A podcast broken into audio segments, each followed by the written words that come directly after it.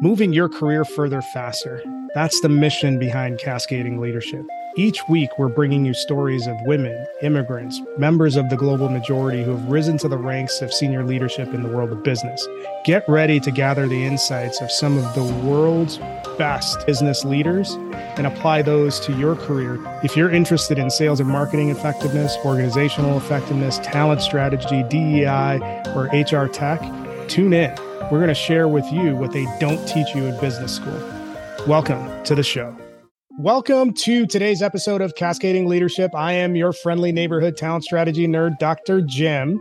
And today we are in for a phenomenal episode on the overarching topic of career navigation. We're going to learn some critical things in this episode. First of all, we're going to learn why staying true to yourself has to be central to your career story and career navigation plan. We're going to also learn why there isn't any virtue in anonymity. And we're also going to learn what are the keys to actually getting ahead in the modern world. I have a feeling that we're going to be getting rid of some erroneous beliefs throughout the course of the conversation. And the person that's going to guide us through this journey and all of these learnings, joining us from Australia, from the land of Oz, is Natalie Coulson. Natalie, welcome to the show. Thank you, Jim. It's great to be here. One thing that I will ask I've, I've only had a couple of guests on from Australia.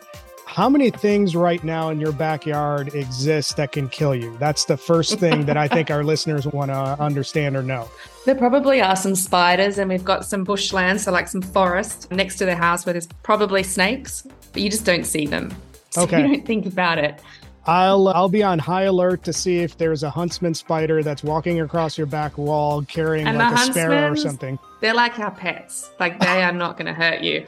Okay, I'll take your word for it. I want you to set the stage and get our viewers and listeners up to speed on on what you're up to these days, what you're doing now, and then we'll start into the conversation. I'm working with entrepreneurial thinkers to help them to elevate, to find their personal brand. And it goes beyond that. I work with people who are still in a corporate environment or they have made the transition into their own business. They may be quite established in their own business. So it does go between those two or those two sort of extremes. But it's about owning their story, owning who they are, and elevating, going to that next level. So, whatever that is for that individual.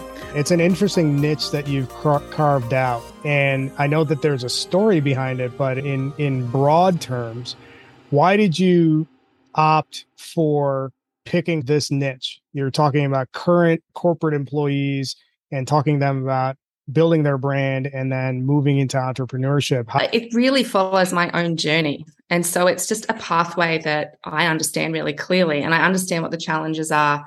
And a lot of those, what I have discovered, like you can teach or you can learn through various courses tactics. So, how to write, how to develop a digital marketing plan. You can, there's so much content now on YouTube. You can pay for courses. And while all of that is super useful and is important, getting your mindset right is fundamental. And I feel like that word is actually overdone as well. But it's getting, once you realize and really get clear on who you are, everything else is just smooth. You don't have to be perfect in your content marketing or digital or understanding how it all connects together because those things will develop as you go. But getting clear on your story, I have just learnt and embracing that is what people notice and it's what sets you apart from others. And it actually just feels good as well. So, really, I've picked this niche because it's the journey I've taken and I understand how transformative it is. that's a great bit of insight and i'm going to keep digging this is what i do in conversations is that i just dig into things i'm like a little badger or something like that so what's particularly interesting about what you said you, you touched on it and you played it off as it was cliche and that's the concept of mind mindset and Yes. i think one of the areas that i'm curious about is when you think about the mindset that somebody's living in a corporate environment and the mindset that they need to shift to in an entrepreneurial environment what's the scaffolding that you're bringing uh, bringing along and teaching and coaching these folks that are looking to make that transition that a lot of people might not be aware of? How is being an entrepreneur from a mindset perspective different than the mindset that you have as wage earning employee? So many of us, particularly in Gen X, and I'm sure some millennials too, and certainly the older demographics, we've been taught to do as we're told, to study, to get an education, or maybe get a trade. But for most people that I associate with, it was getting an education, going to university, ticking all the boxes. And then you land in a job and you are then told what to do. You have KPIs, you've got set holidays. So many people are frustrated by that, those constraints. And we've realized so that does not bring happiness. And it actually doesn't even bring success. In a city, I'm based in Sydney, and houses are three and four million dollars around where I live. And you can't actually afford to live here or not live well on if you'd followed all those rules. So that is that's the that is the problem. But the opportunity is when I talk to people and I hear them say, when I was on holidays or when I was taking my yoga class or when I, they have all these dreams and things that they're, and it's not as simple as following your passion, but it is noticing problems that you actually feel passionate about solving. And that is not something that we're taught at school. And many of us, not everybody, but many of us have that, but we just haven't been taught how to embrace it or even embrace the risk associated with that. So that's what I'm talking about with entrepreneurial thinking. Some people are very happy being in their corporate job and that structure really works and that there's nothing wrong with that either. But I want to work with the people who actually are not content with that. They want to bust out. They know there's something different, something better for them. One of the things that I want to make sure that viewers and listeners are gathering from this conversation that it doesn't have to be a binary all or nothing equation one of the things that I often talk about with members of my team is uh, you if you're really thinking about yourself as a business as a CEO and having that owner's mentality one of your primary responsibilities should be diversifying your revenue streams. So you have your W 2 job that gives you a steady paycheck and your benefits and all that sort of stuff. But there's a whole bunch of other skills and things that you have interest in that could easily be monetized from a product perspective. And those are different product lines that you can monetize. And the value in doing that is that you're never really beholden to any one thing. And you have multiple contingencies that you're building on the fly and who knows if some if you hit on something that you're really passionate about that could be the primary thing and then you move other uh, other things and reprioritize. I don't want people to misconstrue the message and think oh it's an all or nothing equation. It's actually multiple options that you can use to build this out. And that's why i like to use the term entre- entrepreneurial thinkers because yeah, you can have a corporate job or you can be an entrepreneur, and which is highly valuable for the person running the business as well to come up with these transformative ideas and different ways of bringing revenue into the organization. And I spent a lot of time in sales, and that fosters that sort of thinking. And I was quite happy being a sales professional in a job. So that's fine as well. And yes, you don't, you could be running a side hustle. You could have consulting or coaching clients on the side. It doesn't, yeah, it doesn't mean all or nothing for sure not everyone's in the position where they can just leave their job and it's just not feasible for some. One of the guests that we've had on the show earlier mentioned that when you're mapping out your overall career trajectory or any decision making process that you're going through, it's always good to have what he called this is Phil Rank. He's the CEO of Lean Alaska. And what he said is when he was transitioning from military life to civilian life, one of the things that he thought about was I need to build a pace plan. I need to have a primary plan, an alternate plan, a contingency plan, and an emergency plan. So if you look at yourself at the desk level as a CEO, you should be on the fly working those things all at the same time. So you have the maximum amount of flexibility to pursue what you want to pursue. So I think what you're doing is really great stuff, particularly because a lot of people, regardless of generational demographics, have been conditioned to believe that there's one path to success and success is only defined in one particular way. And usually that means you're born, you get a bunch of degrees, you go find a corporate job somewhere, and then you work there till you die. Great stuff so far, Natalie. Thanks for sharing that. I want to wind the clock back. So you didn't start out doing this stuff. I want to build out some context and have you share with the audience when you look at your your early life, your early career life, and you map that journey out. What did that look compared to where you are right now? I was the child of school teachers. So I was 100% a people pleasing rule follower, which gave me a lot of structure. I quite enjoyed it, didn't have a problem with that at all. I didn't feel controlled. And so, yeah, I followed the traditional path and, yeah, got my university degree, got a graduate certificate, started off in magazine publishing as a journalist, and then worked in as an account manager. But what happened is I, and it's very typical for Australians to want to go and work abroad. We're so far from the rest of the world, but yet we feel mentally that we're living right beside you.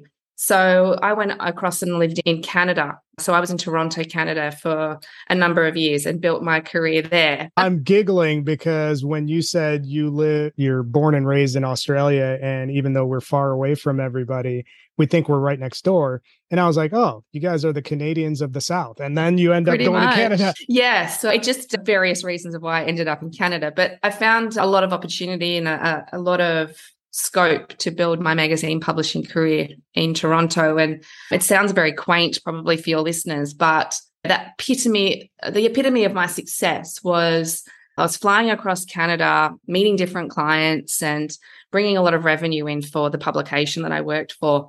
And what was my absolute highlight was I think it was like six o'clock in the morning. It wasn't anything very attractive, but I was on a flight paid for by my company going to New York. And I thought, here is this girl from, and I'm not from Sydney, so I'm from outside of Sydney. So from this small town, and now I'm flying to New York on on somebody else's. I'm getting paid to do it.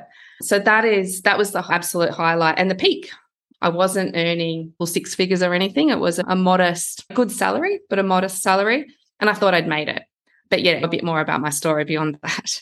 It's interesting that you frame it that way because when you describe it that way, and if I'm a disinterested third party hearing about that. Small town person growing up, go to a whole different country, work in high powered publishing. You're with without the drinking and the sexual harassment, you're describing like the Mad Men type life, flying all yes. over the place and meeting. That sounds phenomenally cool. And at that point in in your life, I don't think I would have thought any differently either because I have similar experiences when I was younger where I was like, oh, wow, this is pretty cool. I've got other people paying for my trips to go meet interesting people. Awesome. And then they would say to me, just make your meetings on a Friday or a Monday. And I would literally get paid to take people to lunch. And I was like, what is this? And I loved it. And it was great customer service. So I can understand it from a business perspective now. But yeah, it was like they said, "Oh, just go for the weekend. Just book it Monday and Friday." And I was like, "This is insane." So yeah. yes, it was pretty good. so I think at the surface level and probably at a deeper level, it's a pretty solid set of experiences. But give us a view into the actual workload and stress that you encountered in doing that amount of traveling. I'd imagine Toronto to New York is no big deal. No, in in publishing, you're all over the place. So what did your days and weeks look like? I have to say, I just loved that job. The stress was really that I had a target and that it really took a hit around. I'm going back quite a few years now, I'm dating myself, but around the GFC, the global financial crisis, when it was really difficult. That's when all of that sort of petered off. But up until that point, look, there was a lot of there was a lot of money in financial services. So these big financial clients, as long as you gave them attention and provided value, I can't say the stress was massive. It was always there. One of the things that that I'm curious about when you're primarily dealing with the financial services sector, that particular sector doesn't exactly have a glowing reputation. There I hate to paint with a broad brush, but I think I think there are certain financial institutions in that sector that's usually in the news like almost every week for doing something that's not right so when you are looking at your career in this trajectory, serving this industry, which can be a little slippery, how did you reconcile that with sort of your values, internal values in terms of getting things done? Because I'm sure there were instances where there you have to like look away and get stuff done just because that's what the client wanted. I think because the publication was reaching Canadian financial advisors, they had, I think actually the, the, laws there are stronger than they are in Australia. I'm not sure about American laws, but uh, I was the Wild West. yeah, impressed with the clients like Royal Bank, for example, at the okay. time. Uh, just to throw one in there. And I thought the way they case their values, like during the financial crisis was really impressive. So that was just a glowing example of something good where they actually, I think, doubled their ad budget, their ad spend during that time when everybody else just disappeared because they wanted to say, look, we're, we're here for you. We're going to go through this with you. It's it's an interesting contrast. It's great that you didn't necessarily have the experience that I was referencing because if you look on this side of the border on the US, basically it was US financial institutions that caused the crash. So yes. you knew that there were all sorts of like really I'm going to use the English word dodgy stuff. Yes that was going on. So it's interesting that the Canadian financial sector is, set up differently. So that's cool. You weren't really in in an environment where you had to sell out your values to get stuff done. No, but I was certainly not flying to New York anymore at that point. Yeah. No. That all so stopped. going through all of that experience, things are looking pretty good. That sounds pretty interesting. You're navigating a financial crisis and it seems like things are things are in good shape. And then what happened? Yeah, things started to take a turn in my personal life. So I had a child around that time as well. But uh, yeah, things just really started to take a turn. And through a combination of, I don't like to talk about it in great detail, the cause, but it's more because I think there is a whole reason, a whole range of reasons people have health crises or breakdowns or massive setbacks. So I think there's a whole, yeah. So I don't necessarily want to talk about the cause, but I can tell you what happened. I ended up deteriorating pretty quickly over the course of about a year or so where I got anxiety. I just basically couldn't keep up with my life. And that included my job, my personal relationships. Clearly, what I can look back in hindsight is everything had to crumble so I could rebuild it. So I can see that in hindsight. But at the time, it was anxiety and then the depression kicked in and had a very different view of what one should do. I just have my whole understanding of mental health and health in general is so different now that it's really hard to talk about it with my lack of understanding back then. But I just kept pushing myself harder. You end up taking meds, you do what you're told, get counseling. But I ended up going to a psych ward. So I ended up just, I literally felt like I had hit a wall. So, like this I don't know, something snapped. And I've heard other people talk about this, but I absolutely maxed out everything. So I had zero energy left for anything. And so what that led to was, yeah, I was suicidal. Like it was really hard to imagine given the person I am now and the person I was before, but I just couldn't keep up with myself. And so, yeah, I ended up lots and lots of therapy and psychiatric treatment over the course of about a year until I was, I ended up moving back to Australia and just had to completely rebuild. And I'm not just talking rebuild as in get a job and reconnect with family, but it was like rebuild my brain hmm. because hmm. I just, there was no way I could live the way I had before. So that forced me to stop and think, what's important? And that, of course, that didn't happen immediately either. But that is where that led because you just can't live the way you did. One of the things that I'm wondering about is this didn't happen all at once. It was a cumulative series of things that that built up over time. When you look back and think about it, did you feel all of those things building or was it just let me just get through it, let me just get through it and you just and one day you just couldn't? So okay. I remember consciously thinking I don't know how to get off this treadmill and it's the treadmill that you were talking about before, where we've been taught to play by the rules and go to work and be there at a certain time and deal with your kids and all your relationships, and you've got to fit it all in somehow. So it's a combination of doing as I was told and trying to keep up with that. So keeping up with the people pleasing and the rules and the the life plan, the traditional life plan. And oh my gosh, I've got to just I've got to get through it because I didn't think I couldn't see a way out. This ties into some of the mindset conversations that we were having earlier, where you know people of a certain generation who have grown up a certain way, and you you and I are similar in terms of generationally. We've been constantly told throughout our entire life, you just got to tough it out. You just got to you just got to stiff upper lip and all that other stuff. And generally, it's color within the lines and all this sort of stuff. I'm sure you experience the same thing too. And frankly, a lot of that stuff is just not productive was outdated. I think it, it did work when I think back to my parents. They're in their 70s now, but I think it, look, it did work for them. But that is, they are rules that worked for the previous generation. I'm not even sure that they were. Look, I think that comes from the generation before them and they saw all these opportunities. And I think about the advance, it's a much bigger conversation, of course, but like the advancement of women. And my grandmother never worked. And to think that now women, and it's not just women, I know men, it's your parents, we've got to look after the home. No one's really the boss. It's good that there's equality, 100%. But then we have to do everything at work as well. It's just, it's too much. Your comment on it's too much especially framed against the past pandemic and whatever else might be coming next is important because that's one of the big shifts that's happened is that you have your own reprioritization story that we're going to talk about but everybody coming out of this the pandemic is doing the same thing i want to i want to talk more about your efforts to rebuild so you went through all of this trauma and you had to reset so that whole resetting process, how did you even start? It was basic survival to begin with. And when I look back, I think, look, I did have the self belief. I didn't stay in that hospital bed. I didn't stay in the life that was breaking me. I had to look, I was told, further to your point before, I was told never to quit. So quitting was bad.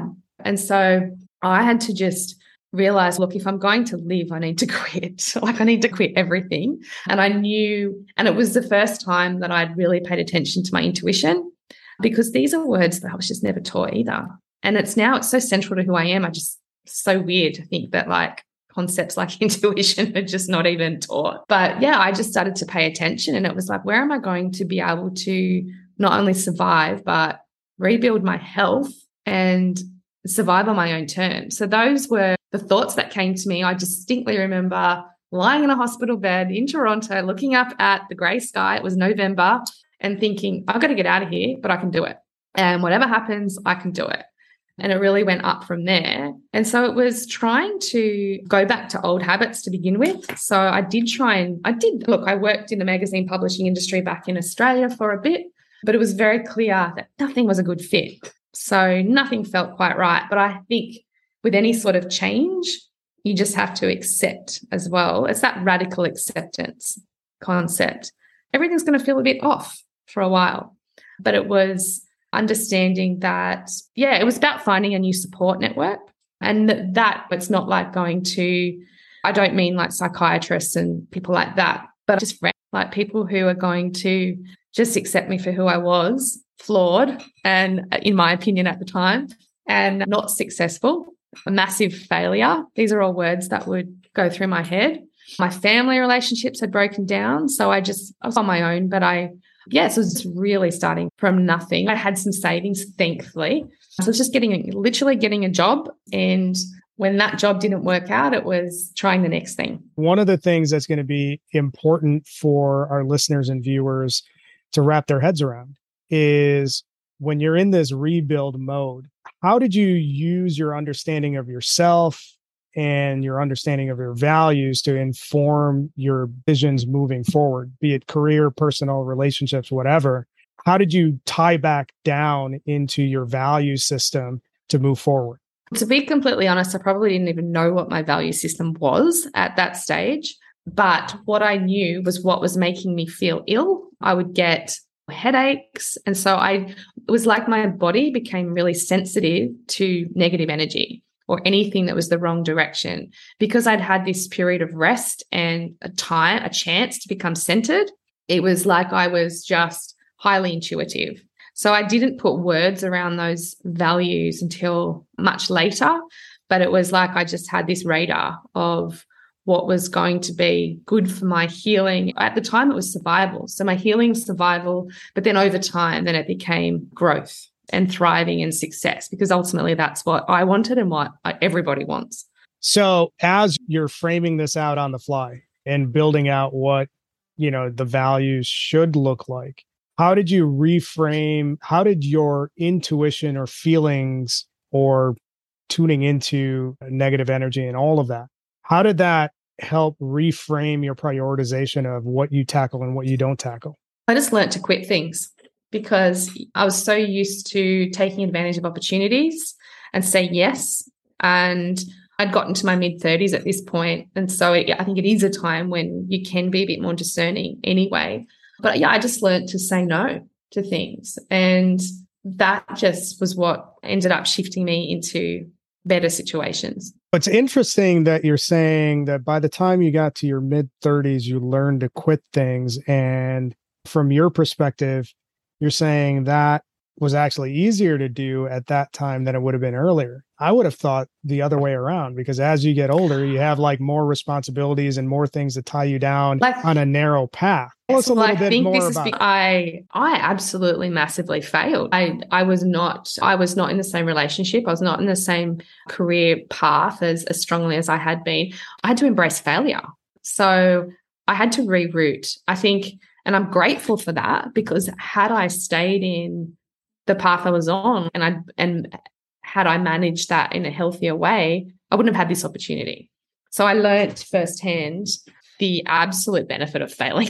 So yes, it wasn't ideal that I had to uh, do it in such a dramatic way, but that is people I work with, so clients have all had some level of what they perceive as failure or what they perceive as a setback. It can be health related as well, or it can be something else.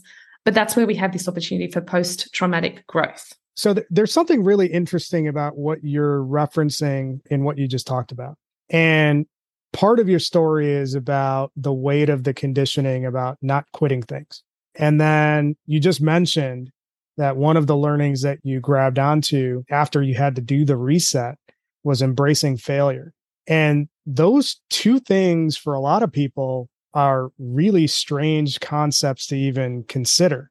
Why should we be embracing failure and why should we be uh, removing the stigma about quitting things. I don't advocate for quitting everything in your life and starting off somewhere fresh. It's not necessarily, look, it can be great, but it's not what I'm advocating.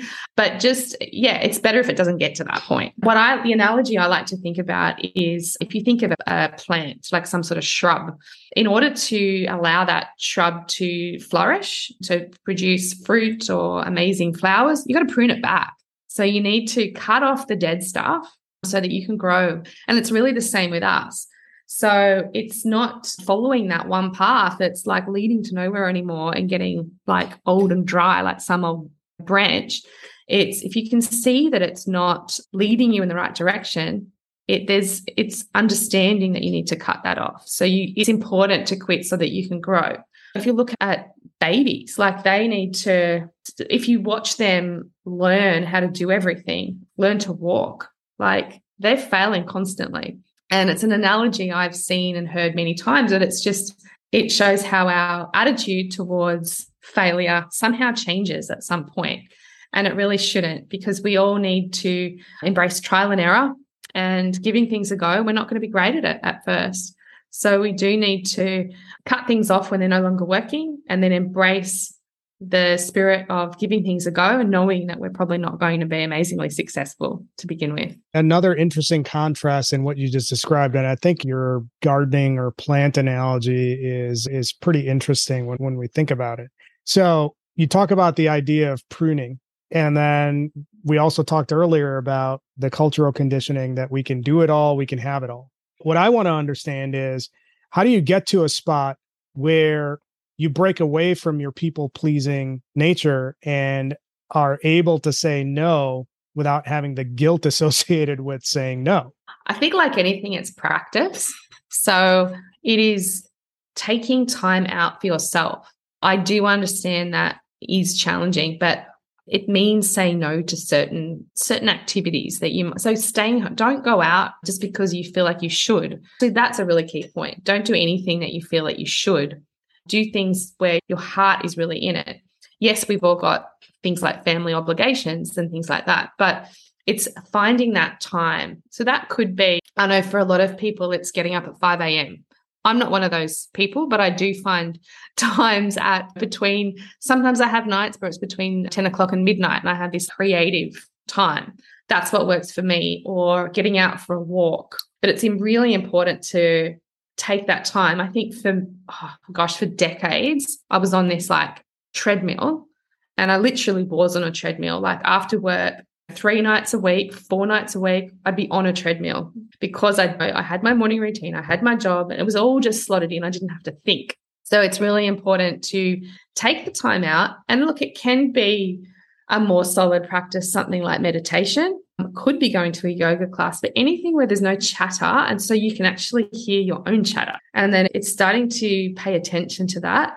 It could be journaling, but taking note of what you really want, which is a bit strange at first when you've been told to follow a, a path or you've been told to do things a certain way and say yes and meet your KPIs and all of that. I'm not saying you don't meet your KPIs, but maybe you don't want to be in the job where you have to meet those KPIs. Maybe there's a better job. So it's listening to those voices. We've all got that chatter. One of the things that I take away from what you just said, and I can relate to it on a number of different levels, is you really need to listen to yourself. And you talked about intuition earlier. You need to listen to yourself about what do you enjoy about the aspects of your job because no job is perfect but there are elements of every job that you enjoy. So maybe there's an opportunity to focus in on that one area. So, for example, like I'm a sales leader, I've always been in sales or sales leadership roles. And in my current role, one of the interesting things about this role is that the first time, even though I've run large teams and had large P&Ls, I was always front line with the team from a production perspective. This is the first time I've been in a role where I'm not in the game and it's really difficult uh, because I'm not super strong on the granular operational details. I'm a big picture. Here's the mm-hmm. space that I run in. So let's get from here to here. And I don't really care how you do it as long as you're not irritating customers, you're not being unethical, and, and it's good for the company. Just go figure it out. And that's how I lead. But I wasn't prepared for the level of granular detail from an operations perspective. And I found out, oh, I really don't like this operation stuff. It's like way too much minutia for me. I'd rather be in a role where I'm like leading from the front and at least in influencing the sale if I can't be in the middle of it.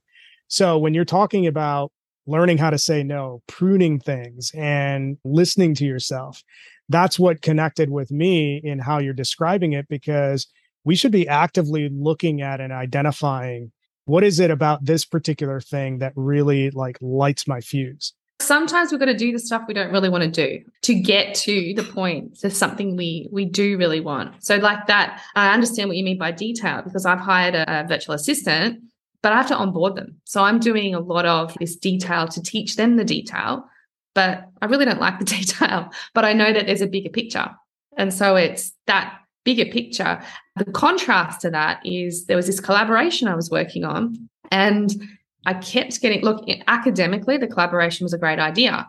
And I, but I would have these thoughts. I would think it would just nag at me. Oh, are you sure? But what if this happens? And it's not, there's a difference between that and fear.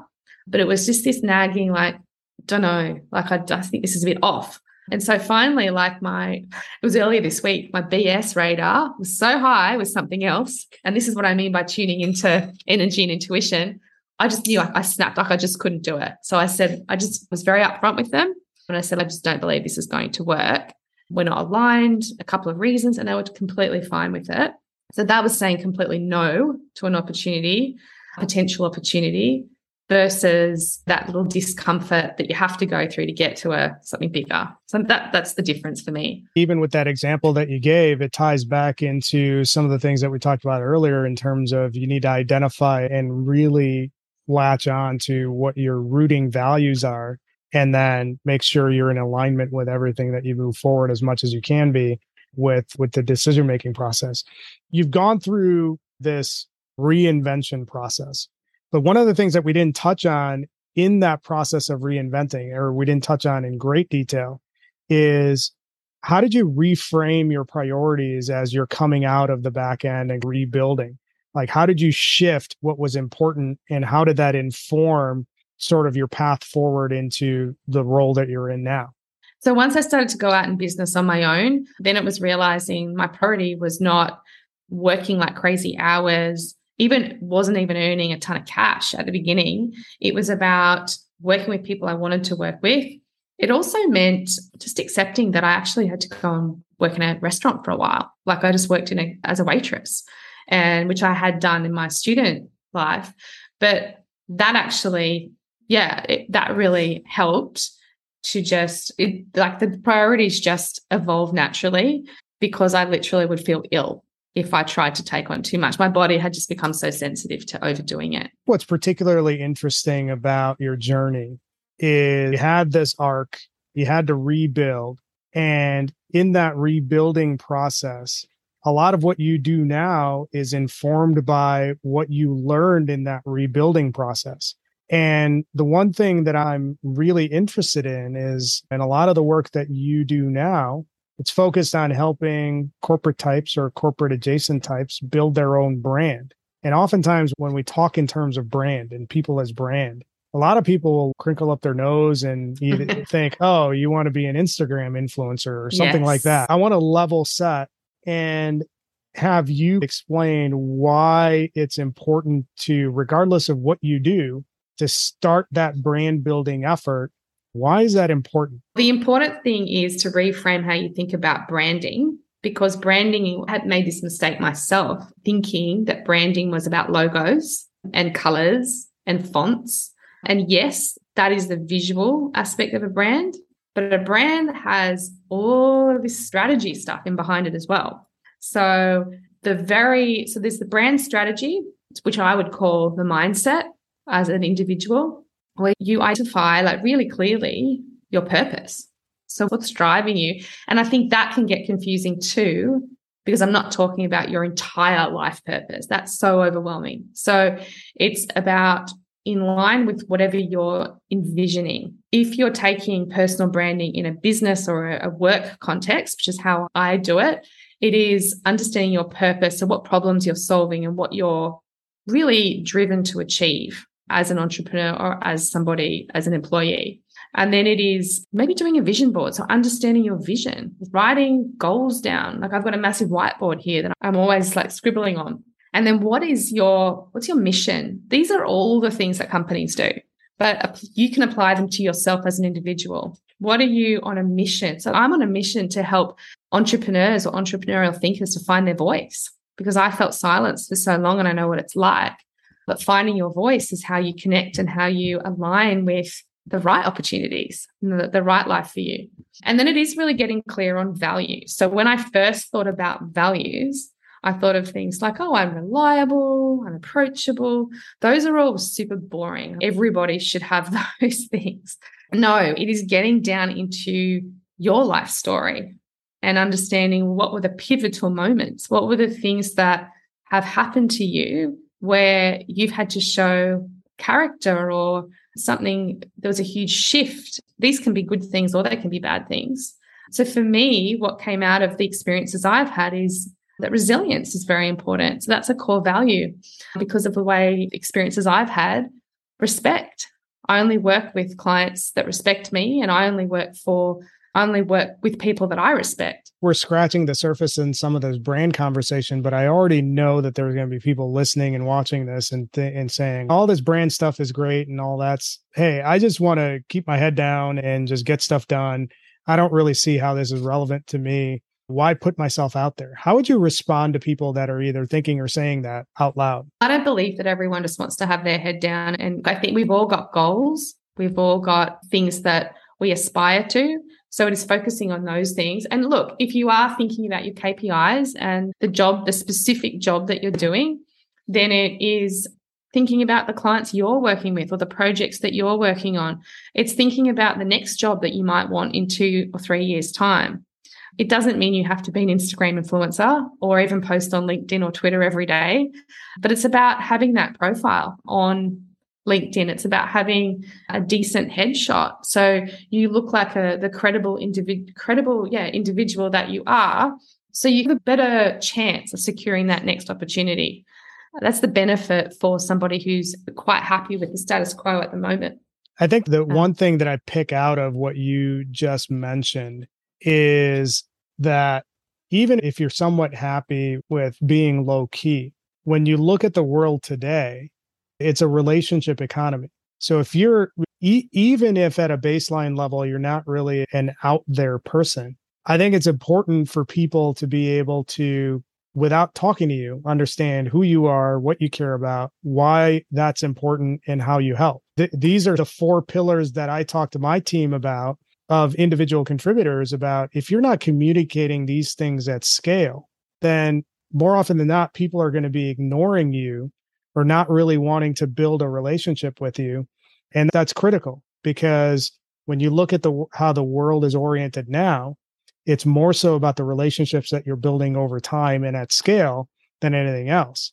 So how would you respond to my thought process or at least my four pillars of the value of establishing your brand and communicating that out loud even if you're low key and the benefit that it gets you? That's right because whenever you meet with somebody in any kind of capacity business or or you know the capacity to do with your job, people are always going to Google you. And you know what often comes up first is LinkedIn.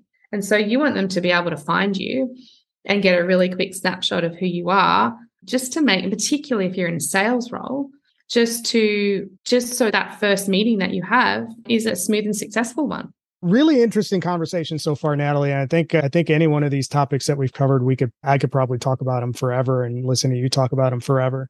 I think the one thing that i want to dig into a little bit is there's a whole generation of people there's probably multiple generations of people who are still operating in a way where it's hey if i want to get ahead i need to get go to the best schools get a bunch of degrees find a nice label corporate organization to work for and then just keep my head down and work hard and I'll be successful. How do you respond to that sort of thinking and why do you believe or why would you argue that sort of thinking isn't relevant to today's world? If that pathway feels good, I would continue down that pathway. And there's not one place that you would exit off that pathway to be an entrepreneur or to be a modern thinker. But it's at that point, wherever that lands, where it just doesn't feel right. It feels off. That is how I would change the status quo and how I think it's no longer relevant. There is huge merit in getting a great education and getting a great corporate job. It's how we learn to work with other professionals and it's a great foundation. But where the issue and the opportunity is when you've been in that kind of corporate role for a long time and you're feeling really dissatisfied and it's not aligning with your other life goals, that's when there's a chance to have a rethink. And I think it's, I know when that started to happen for me, I became really scared. And that's what caused me to feel very anxious because I was no longer going down this path or I felt I couldn't continue down that path. But that is really an opportunity to get to listen to yourself and to start taking note of what it is that you really want to do, what actually feels good, because there could be a different way of living or even a different role, it could be in a different industry. So, what I would advocate for is to take time out. So, don't take on too many commitments. I was always programmed to have loads of extracurricular activities and be very social. And there just was no time to think. So take time to think and begin to listen to intuition and start to observe other people that you admire, other people that are maybe living a way that is it starts to feel more aligned even if you're still going and doing that corporate job it's about thinking about which corporate job you'd prefer or knowing that there are choices and there's an opportunity to grow in a different way because there are plenty of other people already on that path. And that's also a really key sign that the traditional path is not the only path. The interesting thing about what you just mentioned is that there's sort of two pathways or two distances that you have to travel. At the point where you feel like things are off and then you have to get to a space where you can evaluate the choices that are available to you. I think a lot of people get stuck in bridging that gap. So, how would you mm. recommend some things that people can do to bridge that gap? I would start looking towards a different network. So, start to, it can be as simple as following people online, to learning from people that, so start taking note of who you admire. And it could be people in your local area going having a coffee with them, start to pick their brain and work out. And once you've identified where you want to go, like that, as you're saying, that is the hardest part. But then those people will give you loads of insight in their journey. I'm sharing my journey, but everyone who is what you deem as maybe successful or in a different, following a different life path will also have their insights. The value of the network build can't be understated because when I look at some of the things that I've just done in less than a year, I was kicking around launching a podcast late part of last year, mainly because the organization that I was at didn't want to do thought leadership at the organizational level. So I just bootstrapped it. So I asked everybody in my network, Hey, I'm trying to do this. How would you recommend I actually get from here to here? And I got a bunch of advice. Google is always helpful. And then the next part of it was I want to, I'm starting to see a lot more people do live shows. So, how do you do live shows and what's the infrastructure need? So, he just asked people. So, I think your point about find the network, I think a lot of the network already exists. You just have to, ask, you have to tap in and ask the questions. Like, like podcasts, yeah. listening to different people. There's the resources are there. It doesn't cost anything. Yeah. And I think I think one of the things that I talk about pretty often is leveraging the weight of collective intelligence. There's a whole wide world of people that know stuff and stuff too. I ask questions and there's always going to be people that that tell you you and I are halfway around the world and we met we got together on LinkedIn and I was like, "Oh, you look like you have an interesting story." That's really all it takes is And that actually goes to my point, which is about being visible because by by owning your story and yes it takes time to really identify you don't have to share every single detail either by the way but identifying what you've been through or what your the really pivotal parts of your story and then sharing that. Look it opens up there's opportunities and it connects you with people and opportunities that are aligned. And then that's just it just explodes if you're generally going about in the world with a generosity mindset and an open mindset, I think it there are things that will get in front of you that you never would have imagined. So I think that's a that those are some really great points that you make. To answer your question about how do you get from A to B, I'd find a mentor. So find so yeah, do a lot of research. Like there's no massive rush. Just do a bunch of research, figure out where you want to go. And sometimes the mentor actually just appears in that at that time. I mean, there's a saying about that, isn't it? When you're, I don't know, I'm not even going to say it, but the something from the Karate Kid. When you're ready, the teacher will appear or something. I'm not even saying it, but oh. it, it's amazing what you can. Yeah, it's amazing what you can attract when you've made that commitment and you put that out there. Whether you're a religious person, when you know to God, or whether it's to the universe. That's it does come back to you. It touched on something that I talk about fairly regularly. So when I'm talking to my team and a, anybody in my network about the value of sharing openly, you're building. I, I mentioned those four things. Who are you? What do you care about? Why is that important? How you help? These are the four pillars of how you move out in the world. And why is that important? The reason why I say you should be actively talking about those things is that you're building an attraction model out in the world for people that might be interested in those things. But if you never say anything and you never write anything and you don't show up, nobody knows. That's right. And it's just conversation. So it's yeah. like we, we now have the power of not just going to a networking event or to some sort of social meetup in our town, but we've got the whole internet. Yeah. So it's pretty incredible. Before we sign off, I want to cover a couple of couple of clo- closing thoughts. So when we look at everything that we covered here and talked about, if you had to leave the listeners with one or two things that are absolutely critical that they need to be thinking about, what would those things be? Think about your story. So you may not think you have some like amazing story, or you may think there are things in your story that are, too shameful to talk about. I know that was certainly me for a long time. Just write them down. It doesn't have to be something that you share with other people right away, but just start to take ownership. Write it down, write a blog, like anything, and look at where those pivotal times were, because that starts to teach you a lot of things about yourself. So even the really times. So that is one thing. So own your story, and then you can start to see actually, I can really see where my strength, I showed my strength. I, in my case, I was very resilient, and connection is so important for me, another value. So that led to building network. So that's one thing, owning your story, and then taking time out to really think, don't disregard those, that chatter in your head. Don't worry about imposter syndrome. So there, there's always the negative, oh, you're an idiot, you can't do that. We've all, we all hear that. Tell that to go away and start to focus on the other thoughts that come and then share that with somebody. So write that down and that starts to become your reality. Natalie, before we sign off, where can people find you? I'm always on LinkedIn. That's probably the easiest place. Natalie Coulson. My website is ampedupcomms.com. You can find me there or also on Instagram, ampedupcomms. Oh, and I'm also on Twitter. I'm probably in too many places. You're also on um, TikTok. I am on TikTok. I'm not doing much on TikTok at the moment, but, but Twitter, Natalie J. Coulson. Thanks for joining us and thanks for the awesome conversation. I'm sure the listeners and viewers are going to take away a lot from the conversation. I know I have. You can find us on all of your favorite podcast platforms. We are under the Cascading Leadership handle on LinkedIn. That's our primary channel. You can also find us on YouTube. You can find us on book. You can find us on TikTok.